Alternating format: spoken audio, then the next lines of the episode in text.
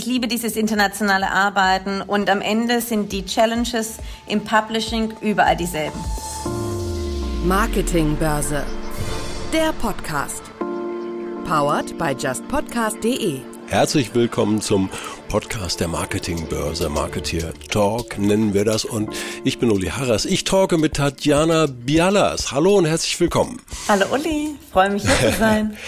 Äh, wir kennen uns ein bisschen, deswegen fangen wir jetzt nicht an, uns hier im Podcast zu, zu siezen, sondern bleiben beim Du. Tatjana, du bist bei der französischen Unify-Gruppe Managing Director International für Europa und Geschäftsführerin des dazugehörigen Portals gofeminin.de. Richtig, so ist es ja. Wenn man den ganzen Tag mit Online-Medien, mit diesem Advertising und Native und wir kommen auf diese ganzen Dinge noch, sag mal, Genießt du es denn nicht auch manchmal dann analog so ein Buch wieder in die Hand zu nehmen? Kein Bildschirm. Ganz ehrlich, du sprichst da ein Thema an, das, da, da öffnet sich wirklich mein Herz. Ich liebe Lesen. Ich habe zwar ein Kindle und ich habe ein Blinkist-Abo, aber ich habe immer ein paar äh, Bücher neben meinem Bett und am Sofa. Also ich liebe es ja auch Bücher zu sammeln und es gibt einem schon ein anderes Gefühl, wenn man einfach anders runterkommt. Ne? Also ich bin da ganz bei dir und das Buch wird auch nie weggehen. Ja, das zum einen und dann ist mir noch eine andere Frage so zum Start eingefallen. Ich weiß jetzt gar nicht, ob die zu stramm ist, aber naja, ich versuch's mal. Ich, jetzt bin ich gespannt. Wie kann ich denn als Kunde eigentlich deine Leistungen, ihr macht das alles online, ihr zählt die Klicks, all diese Dinge. Wie, wie kann ich das glauben? Gehe ich da direkt äh, in eure Datenbanken rein oder dergleichen? Oder habt ihr da Prüfsysteme, äh, die, die, die das verifizieren? Das ist vielleicht eine dumme Frage, aber ich darf die hier stellen. Ja, nee, darfst du absolut stellen. Nee, und die, die ist auch gar nicht dumm. Und ähm, tatsächlich finde ich es auch schon schon schön, dass du die fragst, weil es im Digital natürlich so, dass wirklich jede Kleinigkeit gemessen wird und die kann ja. auch über Third-Party-Tracking-Anbieter verifiziert werden, die dann vielleicht der Kunde, der arbeitet mit einem Matrix oder einem IRB, zum, ne, mit einer IIS, Entschuldigung, zum Beispiel ja. zusammen, um, um die, die Viewability zum Beispiel zu messen. Da gibt's mehrere Möglichkeiten. Und wenn du mal schaust ähm, im Social Media, was wir auch machen, da kannst du ja zum Beispiel, das ist ja alles öffentlich, da kannst du ja auch nachgucken, okay, wie viele Leute haben denn überhaupt bei so einem Post äh, was kommentiert. Das ist ja sehr transparent Ne? Und da gibt es eigentlich keine Geheimnisse mehr. Da haben jetzt wirklich alle gegähnt, die da unterwegs sind. Und das sind nahezu alle Marketingleute. Ich bitte um Verzeihung. Äh, eu euer Schwerpunkt ist Native Advertising. Ist auch so ein Schlagwort. Absolut.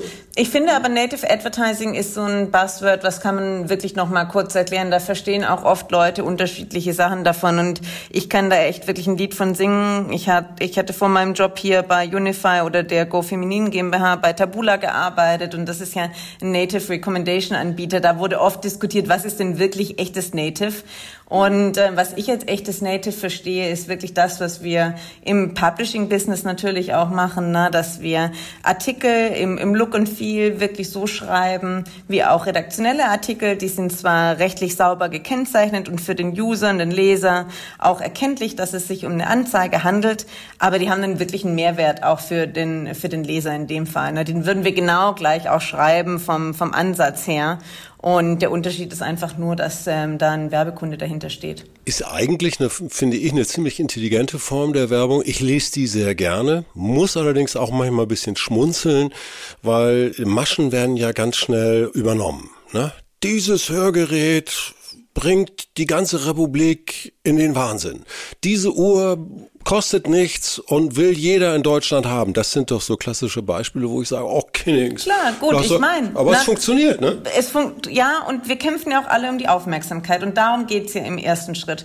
Und weißt du, was ganz interessant ist? Ich musste mich in der Vergangenheit oft mit dem Thema beschäftigen, oh, ihr macht so clickbaity Headlines und ja. ihr macht es ja nur, um die Leute rüberzuholen. Aber am Ende bringt es dir ja gar nichts, wenn du eine Kampagne für einen Kunden machst, wenn, du, wenn die Headline so clickbaity geschrieben ist, dass der nach zehn Sekunden wieder abhaut, weil es zu werblich ist. Also man hat ja. ja schon als Ziel das Verweildauern auf einem Artikel auch ernst genommen werden. Im Sinne von, natürlich, wenn du nur zehn Sekunden auf dem Artikel bist, hast du natürlich keine 800 Wörter gelesen. Das heißt, es muss sich schon so die Waage halten aus, wie kann ich eine, eine spannende Headline schreiben und das wiederum muss ich dir, glaube ich, als Journalist dann gar nicht erklären. Das kannst du dann besser als ich im Zweifel, hoffe ja. ich zumindest. Und trotzdem aber dann den User in den ersten paar Zeilen auch abholen, dass der dran bleibt. Was sind so richtig gut laufende Kampagnen auf Go Feminin? Was, heißt, was kommt dir da in den Sinn? Komplett unterschiedlich. Ne? Wir, wir, mhm. wir decken ja für unsere Frauenzielgruppe wirklich alle Themen ab. Aber zum Beispiel in diesem Jahr sehen wir schon einen interessanten Shift, dass gerade das Thema Kochen und Backen bei uns stärker durch die Decke gegangen ist als in den Vorjahren. Und ich denke, das nee. hat sicherlich auch mit unserer aktuellen, schon traurigen und schlimmen Krise. Und ich glaube, keiner will, will dieses Schlagwort noch Corona überhaupt noch hören. Aber es liegt halt ja, natürlich ja. daran, dass wir alle viel mehr in den eigenen Räumen sind und uns deswegen auch viel mehr mit, äh, mit, mit Backen und Kochen beschäftigen. Und wenn du mich fragst, was da so gut funktioniert, das sind halt viele so Sachen, Blitzrezepte, einfache Sachen. Man will immer gar nicht so exotische Sachen. Am Ende ist es eine, ein ehrlicher Kartoffelsalat oder, weißt du, eine Ehrlich? ehrliche Kürbissuppe, ein Bananenbrot. Ja. Nichts Aufregendes. Cool, ja, das ist so back to the roots so ein bisschen, ne? Eigentlich. Genau, und das ist äh, natürlich gerade für die für die Food Industry ist es ist es eine eine spannende Plattform, dann Leute natürlich in dem Moment auch abzuholen. Das sind sicherlich ja ein Gewinner der Krise, sag ich mal, wer gegessen wurde ja nach wie vor. Ja, kommen wir doch mal auf das C-Wort und auf die Situation. Ähm, ich mache es ganz kurz. Ich finde die Kommunikation äh, im Gesamtverlauf etwas unglücklich. Ja, ja. Ich fange jetzt nicht an mit dieser unendlichen Diskussion, aber du bist ja auch ein Kommunikationsprofi. Du guckst ja auch drauf. Es gibt auch gute Beispiele international. Ich zähle sie jetzt nicht auf. Wie, wie beurteilst du das? Sehe ich das zu pessimistisch oder falsch? Ja, also ich sag mal, es ist ich bin froh, dass ich kein Politiker heutzutage ja, bin. Ne? Auch, ja. ja, also ja. wirklich, ne? Weil klar, das ist klar. natürlich eine Situation, die wir so zum ersten Mal erleben und wir erwarten von der Politik immer, dass alles immer höchst professionell abläuft, aber am Ende des Tages ist es ja gerade sehr menschlich, was auch abläuft. Ne? Man versucht keine vielleicht an der einen oder anderen Stelle auch die Panik einzudämpfen, weil die besteht sicherlich bei bestimmten ähm, Personen, vielleicht auch nicht na, unberechtigt. Und ja. ähm, auf der anderen Seite hat man einfach bestimmte Informationen auch noch nicht. Und das heißt, muss sich auch so die Waage halten an, wie viel kann man informieren, wie viel ist ungewiss.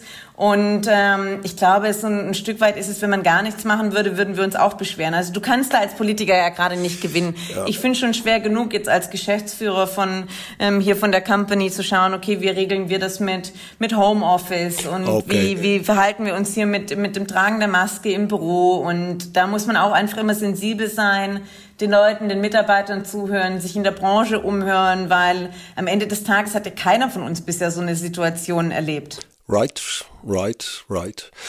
Wie kommt ihr damit klar, beziehungsweise was habt ihr so für Erfahrungen gemacht? Du hast das Stichwort Homeoffice genannt. Ähm, viele denken ja auch, hey, das, das ist zumindest mal ein ganz kleiner positiver Part, dass wir gelernt haben, äh, flexibler zu arbeiten. Trifft das bei euch auch zu? Es wäre ja ein Klassiker eigentlich. Absolut, absolut. Also ich bin schon selber sehr froh, weil ich, ähm, weil ich da auch ganz modern im Leadership denke und sage, okay, ähm, das reine FaceTime immer im Office von neun bis sechs, ja. das bedeutet gar nichts. Du ja. kannst auch im Büro sitzen und zwei Stunden nie auf den Bildschirm gucken und nichts machen. Also right. das ist für mich keine Aussage von Produktivität und ich bin da trotzdem ganz glücklich, dass wir als Digital-Publisher auch recht schnell umswitchen konnten. Das heißt, wir haben alle unsere Laptops mitgenommen oder unsere ja. Computer. Auch das Videoteam konnte zum Beispiel recht schnell außerhalb vom Studio arbeiten mhm. und hat sich dann eben angepasst und produziert jetzt eine andere Art von Videos. Und mir ist kein Einbruch der Produktivität aufgefallen, zumindest nicht in diesen KPIs, die ich halt messen kann. Mhm. Und damit meine ich jetzt nicht den Umsatz, weil der ist ja auch von externen Faktoren abhängig.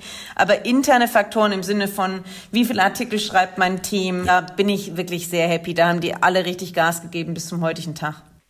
Ein bisschen was Privates, Tatjana. London sehe ich da, so im Lebenslauf. Ja. London scheint eine besondere Rolle bei dir zu spielen. Darf ich fragen, welche? Natürlich die Universität, die Ausbildung, erste berufliche Stationen. Ähm, wie bist du denn da hingekommen, wenn ich fragen darf? Ja, nee, eine super Frage. Ich habe mich damals wirklich total in die Stadt verliebt. Ich habe ja mein duales Studium zusammen mit der RTL-Gruppe, speziell mit dem Vermarkter der IP Deutschland damals gemacht. Und ja. Äh, da wurde auch wirklich die Möglichkeit geboten zu sagen, okay, die RTL-Gruppe ist ein europaweites Business wollt ihr denn nicht auch mal in einem anderen Büro untertauchen cool. für ein paar Monate und da reinschnuppern? Und in dem Zuge habe ich mir damals gesagt, ich würde super gerne zum internationalen Vermarkter der Gruppe ja. nach London gehen und ähm, ich habe zwar ein paar andere Sprachen in der Schule noch gelernt, aber am Ende ist es dann doch oft das Englisch, was man so am besten konnte. Und dann wurde es halt London. Und ich musste echt sagen, ich bin da nach drei Monaten, ich komme ja eher aus einer ländlichen Region vom, vom Bodensee. Und da diese Großstadtleben, das habe ich so geliebt von Anfang an. Ich wollte gar nicht mehr zurück. Und so war es dann auch, ne? Und dann sagt man erst, komm, jetzt macht man hier mal zwei Jahre noch das Studium und ich habe parallel bei RTL gearbeitet, was toll war. Und ja, aus zwei Jahren wurden dann nachher fast zehn. Ui. Da ist das mit dem Brexit, das tut weh. Ne? Das hat richtig so, wehgetan. Ich muss ja. auch echt sagen, am Tag als am Tag nach dem Referendum habe ich mich zum ersten Mal nicht willkommen geheißen gefühlt in dem Land, mhm. weil sonst London selbst hat ja auch anders Gebote im Referendum. Da war ja ein großer Split zwischen der Landbevölkerung, sag ich mal, der Bevölkerung in der Stadt. Aber trotzdem hat man so den englischen Kollegen tiefer in die Augen geschaut nach dem Tag, hey, und hat sich gefragt, hast du dafür oder dagegen gewotet? Es hatte schon so ein Geschmäckle. Wirklich. Das ist ja eigentlich völlig irrsinnig. Die, die, die Engländer sind Commonwealth. Ich meine, also wenn was weltweit und global, dann waren dies zuerst, ne, eigentlich. Umso bitterer dieser, dieser, dieser Bruch. Die UK ist natürlich als, als Wirtschaftsmarkt trotzdem für die EU von einer hohen Signifikanz. Ja, also es ist ja. jetzt nicht so, dass von heute auf morgen ähm, der Finanzmarkt in, in London zusammenbrechen wird, auch wenn sich da natürlich die Banken auch im ähm, schon seit Jahren absichern und dann ausweichen auf, auf Frankfurt oder Paris oder, oder auf Dublin. Auf der anderen Seite sagt man halt auch so, wenn da gar keine negativen Konsequenzen wären, was bedeutet es denn für alle anderen Länder, die weiterhin an die EU glauben? Absolut. Und Europa ist nun mal so zusammengewachsen. Äh, dein Unternehmen ist ein Beispiel dafür, ne? denn die, die, die, die Mutter sitzt ja in Paris. Das heißt, du bist also jetzt also auch noch ein bisschen nach Paris orientiert und darfst deine Französischkenntnisse da anbringen. Wie, Absolut, wie, wie, oder wieder auffrischen. Ne? Ist ja? schon lange her, dass ich das in der Schule mal gelernt habe. Ähm, das macht aber auch Spaß. Ich liebe dieses internationale Arbeiten und am Ende sind die Challenges im Publishing überall dieselben.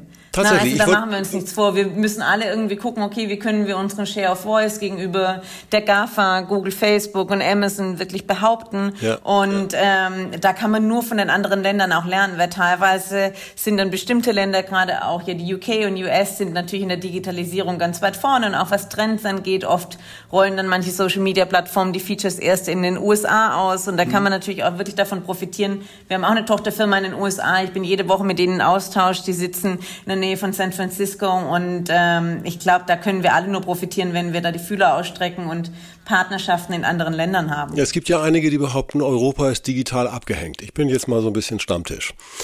Also, da geht nichts mehr. Ne? Also, so, glaube ich nicht, oder? Denkst du ähnlich? Nee, also klar, so Themen wie ähm, Datenschutzverordnung, GDPR, die sind im ersten Blick natürlich erstmal so ein Rückschritt für, für die Digitalbranche. Das Targeting wird erschwert, man muss so zurück zu den Basics und eher vielleicht auf Umfeldtargeting gehen etc. Aber ich glaube, jede Challenge birgt dann auch immer wieder eine Opportunity für neue Dinge, die man vielleicht so im ersten Blick gar nicht auf der Uhr hatte. Ja, manche meinen. Also ich bin generell niemand, der das so schwarz sieht. Ich ja. sage, okay, jetzt haben wir da halt einen, ähm, eine Hürde, die wir überspringen müssen. Das werden wir schon schaffen. Und manche werden es nicht und andere werden innovativ sein und ähm, werden Lösungen finden, wie man weiterhin trotzdem relevantes Targeting bieten kann. Ähm, ja, manche sagen ja ganz einfach, wir sind äh, zum Datenlieferanten von US-Größen verkommen und da läuft nicht mehr viel. Ich finde das auch ein bisschen zu spitz persönlich. Du müsstest es viel besser beurteilen können, weil du da näher dran bist an diesen Informationsflüssen. Ähm, spielt es überhaupt eine Rolle, wo das international stattfindet? Klar, also wenn so ein Google oder so ein Facebook eine Macht kriegt, die äh, monopolistisch wird, muss man da irgendwann eingreifen?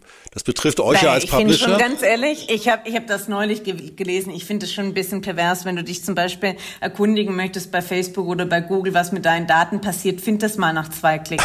Das ist fast unmöglich. ja. Also wirklich, genau, ja. das ist halt einfach, das ist, da wird ja nicht mit demselben Maßstab hm. gemessen. Wir müssen jetzt alle unsere Cookie-Banner haben und äh, überall muss, muss, äh, muss approved werden, was mit deinen Daten passiert, muss alles easy einsehbar ja. sein. Aber bei einem Instagram, geh doch da mal rein, oh, da, da fragt dich ja keiner, ne? Also das, das stört mich persönlich schon, gerade wenn, wenn wir auch darum kämpfen, sage ich mal, mit unserem Content weiterhin relevant zu sein. Und ja. ähm, das tut dann schon weh, sage ich mal, wenn im Social Media mit einem anderen Maß gemessen wird oder die auch einfach anders reguliert sind, weil die Companies alle, alle in den USA oder China oder sonst wo sitzen. Es ist natürlich auf jeden Fall so, wenn man eine gewisse Größe im Markt hat, kann man sich auch erlauben, zum Beispiel eine gewisse Intransparenz zu haben. Aha. Im Sinne von, ja gut, dann gebe ich dir nicht diese KPIs, weil ich einfach sagen kann, mache ich nicht, mhm. weltweit nicht. Mhm bei uns, wir können uns das fast nicht erlauben. Also wenn der Wettbewerb bestimmte Daten, sage ich mal, Ja, wenn man statt Impressions Klick, Klicks misst und wir würden sagen, nee, wollen wir nicht machen, dann sind wir da schon fast aus dem Mediaplan raus. Also da musst du als ein Special Interest Portal mit einer, sag ich mal, einer, einer kleineren Größe im Vergleich zu den ganz großen amerikanischen Playern natürlich immer gucken, dass du da nicht rausfällst und wirklich alles bieten, was du kannst und noch eine Plattform und noch eine Plattform bedienen. Wie viel bedient ihr so? Äh, hast du oh Gott, da muss ich jetzt mal aufzählen. wir haben natürlich, klar, wir haben unsere, unsere Website immer noch als Key-Produkt, sowohl Desktop als auch Mobile logischerweise, aber dann machen wir mittlerweile Facebook, Pinterest, Instagram, YouTube, TikTok seit neuestem, Ach, LinkedIn für B2B, da bin ich jetzt schon bei sechs Plattformen. Ja, ja, ne? aber, du musst dir mal überlegen, du musst überall den Content ähm, auch nochmal speziell produzieren. Ich, Klar ich, kannst du den anpassen. Ein Video kann auf YouTube funktionieren, auf TikTok, aber du musst es anders, anders schneiden. Das kostet auch alles Zeit und heißt ja nicht sofort, dass du jede Plattform monetarisieren kannst. Aber es wird von dir erwartet. Äh, TikTok? Äh, tanzt der da in der Redaktion, macht er witzige Sachen oder dergleichen? Ich meine, wie willst du da also so richtig, äh, na gut, speziellen Content Je nachdem, also was TikTok, der Kunde wünscht. Ganz ehrlich, da bin ich richtig stolz, was man. Das ja. ist richtig, richtig cool. Und das war dann auch die Idee von einer Redakteurin bei uns, die gesagt hat, komm, meine Nichte probiert das immer oder nutzt das die ganze Zeit, also ein jüngeres Mädel. Ja. Und ähm, da haben wir einfach gesagt, okay, wir machen das. Und wir haben auch erst lustige Tanzvideos und so ausprobiert. Aber im Endeffekt ist das ja nicht das, wofür wir jetzt nur stehen. Ne? Wir machen Fürs da Tanzen allein, nee, da will, will ich ja, also wenn du, guck dir mal den GoFeminin TikTok-Kanal an, der ist richtig cool, über 300.000 Follower mittlerweile und das ist schon richtig ordentlich, ne? Ja, und wir, wow. Ja, ja, wir machen da Content zu Beauty, zu Fashion, zu Celebrities. Ja, ja, wir versuchen ja, da wirklich all unsere Themenbereiche abzudecken Klar. und haben auch, wie gesagt, äh, spezielle Ressourcen nur für TikTok abgestellt und verkaufen das mittlerweile auch an Kunden und integrieren das in unsere nativen Konzepte. Also es macht richtig Spaß. Cool. Dann sind wir da bei der 360-Grad-Philosophie, die ihr im Haus habt. Erläuter mir die mal. Ich bin jetzt der Kunde und sage, na Frau Bialas, was bieten Sie denn so 360 Grad an? Ja, nee, also es wird ja auch von uns erwartet, ne, weil heute ähm, ein User nicht nur, ein Mensch nicht nur auf einer Plattform sich bewegt und wir alle auch, ja, sag ich mal, mehrere Touchpoints auch brauchen, um vielleicht von dem Produkt überzeugt zu sein. Und da ist dann das eine, was wir digital anbieten, aber dann auch in Kombination mit anderen Anbietern im TV oder im Out of Home. Da hat ja wirklich jeder Kanal noch seine Berechtigung. Nee, und wir versuchen das wirklich dann, unsere Konzepte immer über mehrere Kanäle zu spinnen, sei es, dass wir, dass wir Informationen und Reichweite über unsere, über unsere Webseiten bekommen, Engagement ja. dann im Social Media. Da sind zum Beispiel auch Instagram und Facebook sind super für, für Kommentarfunktionen. Pinterest ja. nutzen wir zum Beispiel auch sehr gerne, um einfach auch Traffic für, ähm, von Pinterest zu uns zur Seite zu bekommen. Dann ist ähm, in Deutschland habe ich noch keinen Podcast, aber in anderen Ländern, die ich betreue, in UK haben wir zum Beispiel auch einen Podcast drin, der mittlerweile auch der erste und der größte Parenting-Podcast in UK ist. Und ähm, ja, da im Endeffekt, was ich was ich schon mag, dass die Kunden uns auch challengen und das dann auch schon so mit ein Grund für uns ist, die Konzepte auch immer weiter auszubauen. Das eine Marke dann natürlich auch toll. Wo ist die Zukunft? Geht das immer so weiter? Zersplittert das immer weiter auf immer mehr Plattformen? Meinst du, das wird sich nochmal reduzieren? Na, lass uns mal so ein bisschen in die Glaskugel gucken. Sollte es die geben? Ja, äh, es ist natürlich immer schwer vorherzusehen. Was wir natürlich schon merken, dass zum Beispiel das Engagement auf Facebook etwas zurücknimmt oder auch die mhm. Altersstruktur sich dort verändert und wir uns dann halt auch irgendwann fragen müssen, wo ist denn unsere Kernzielgruppe, die wir bedienen möchten? Wir können ja am Ende nicht alles machen. Würde das jetzt weiter so verrückt wachsen und wir haben nachher 20 Social Media Plattformen, was ich nicht glaube, ne? da merkst du ja auch zum Beispiel Snapchat ging am Anfang total durch die Decke, dann heute spricht da fast keiner mehr drüber, zumindest ja, genau. in Deutschland, in anderen Ländern vielleicht mehr. Ähm, und deswegen glaube ich, dass wir uns halt auch als Medienmarke und als Publishing House fragen müssen, okay, wo sehen wir uns? Und dann mache ich lieber die ausgewählten Plattformen sehr, sehr gut. Aber alles kann man nicht immer bis in die Tiefe machen. Auch zum Beispiel Twitter hat für ja. uns nicht so eine Relevanz. Als Nachrichtenportal oder als Journalist würde ich das aber total nutzen. Ja, Tatjana, vielen Dank bis hierher. Ich könnte ja noch eine Stunde mit dir weiterreden, aber ich weiß, dass du jetzt gleich was ganz, ganz Wichtiges vorhast. Das ist richtig. Sollen wir das jetzt noch verraten? Wenn du das verraten magst. Ja, ich finde es total also. aufregend. Neben dem Business ist ja auch mal ganz wichtig, dass man ein, ein entspannendes Privatleben hat. Und ich habe seit drei Wochen jetzt einen kleinen Welpen. Und der, der fordert natürlich auch viel Zeit und der, ähm, ja, der hilft mir aber auch abzuschalten und mich mal wo, auf ganz andere Bahnen zu lenken. Und mit dem gehe ich gleich noch in die Welpenschule. Was für eine Rasse, will ich fragen darf? Das ist ein Japaner, ein Shiba Inu. Ui, was ganz Besonderes. Das ist auf jeden Fall was Besonderes, ein ganz schöner Kerl. Mensch, wunderbar. Tatjana Vialas, herzlichen Dank für deine Zeit. Danke dir. Danke, tschüss. Marketingbörse. Der Podcast. Powered by justpodcast.de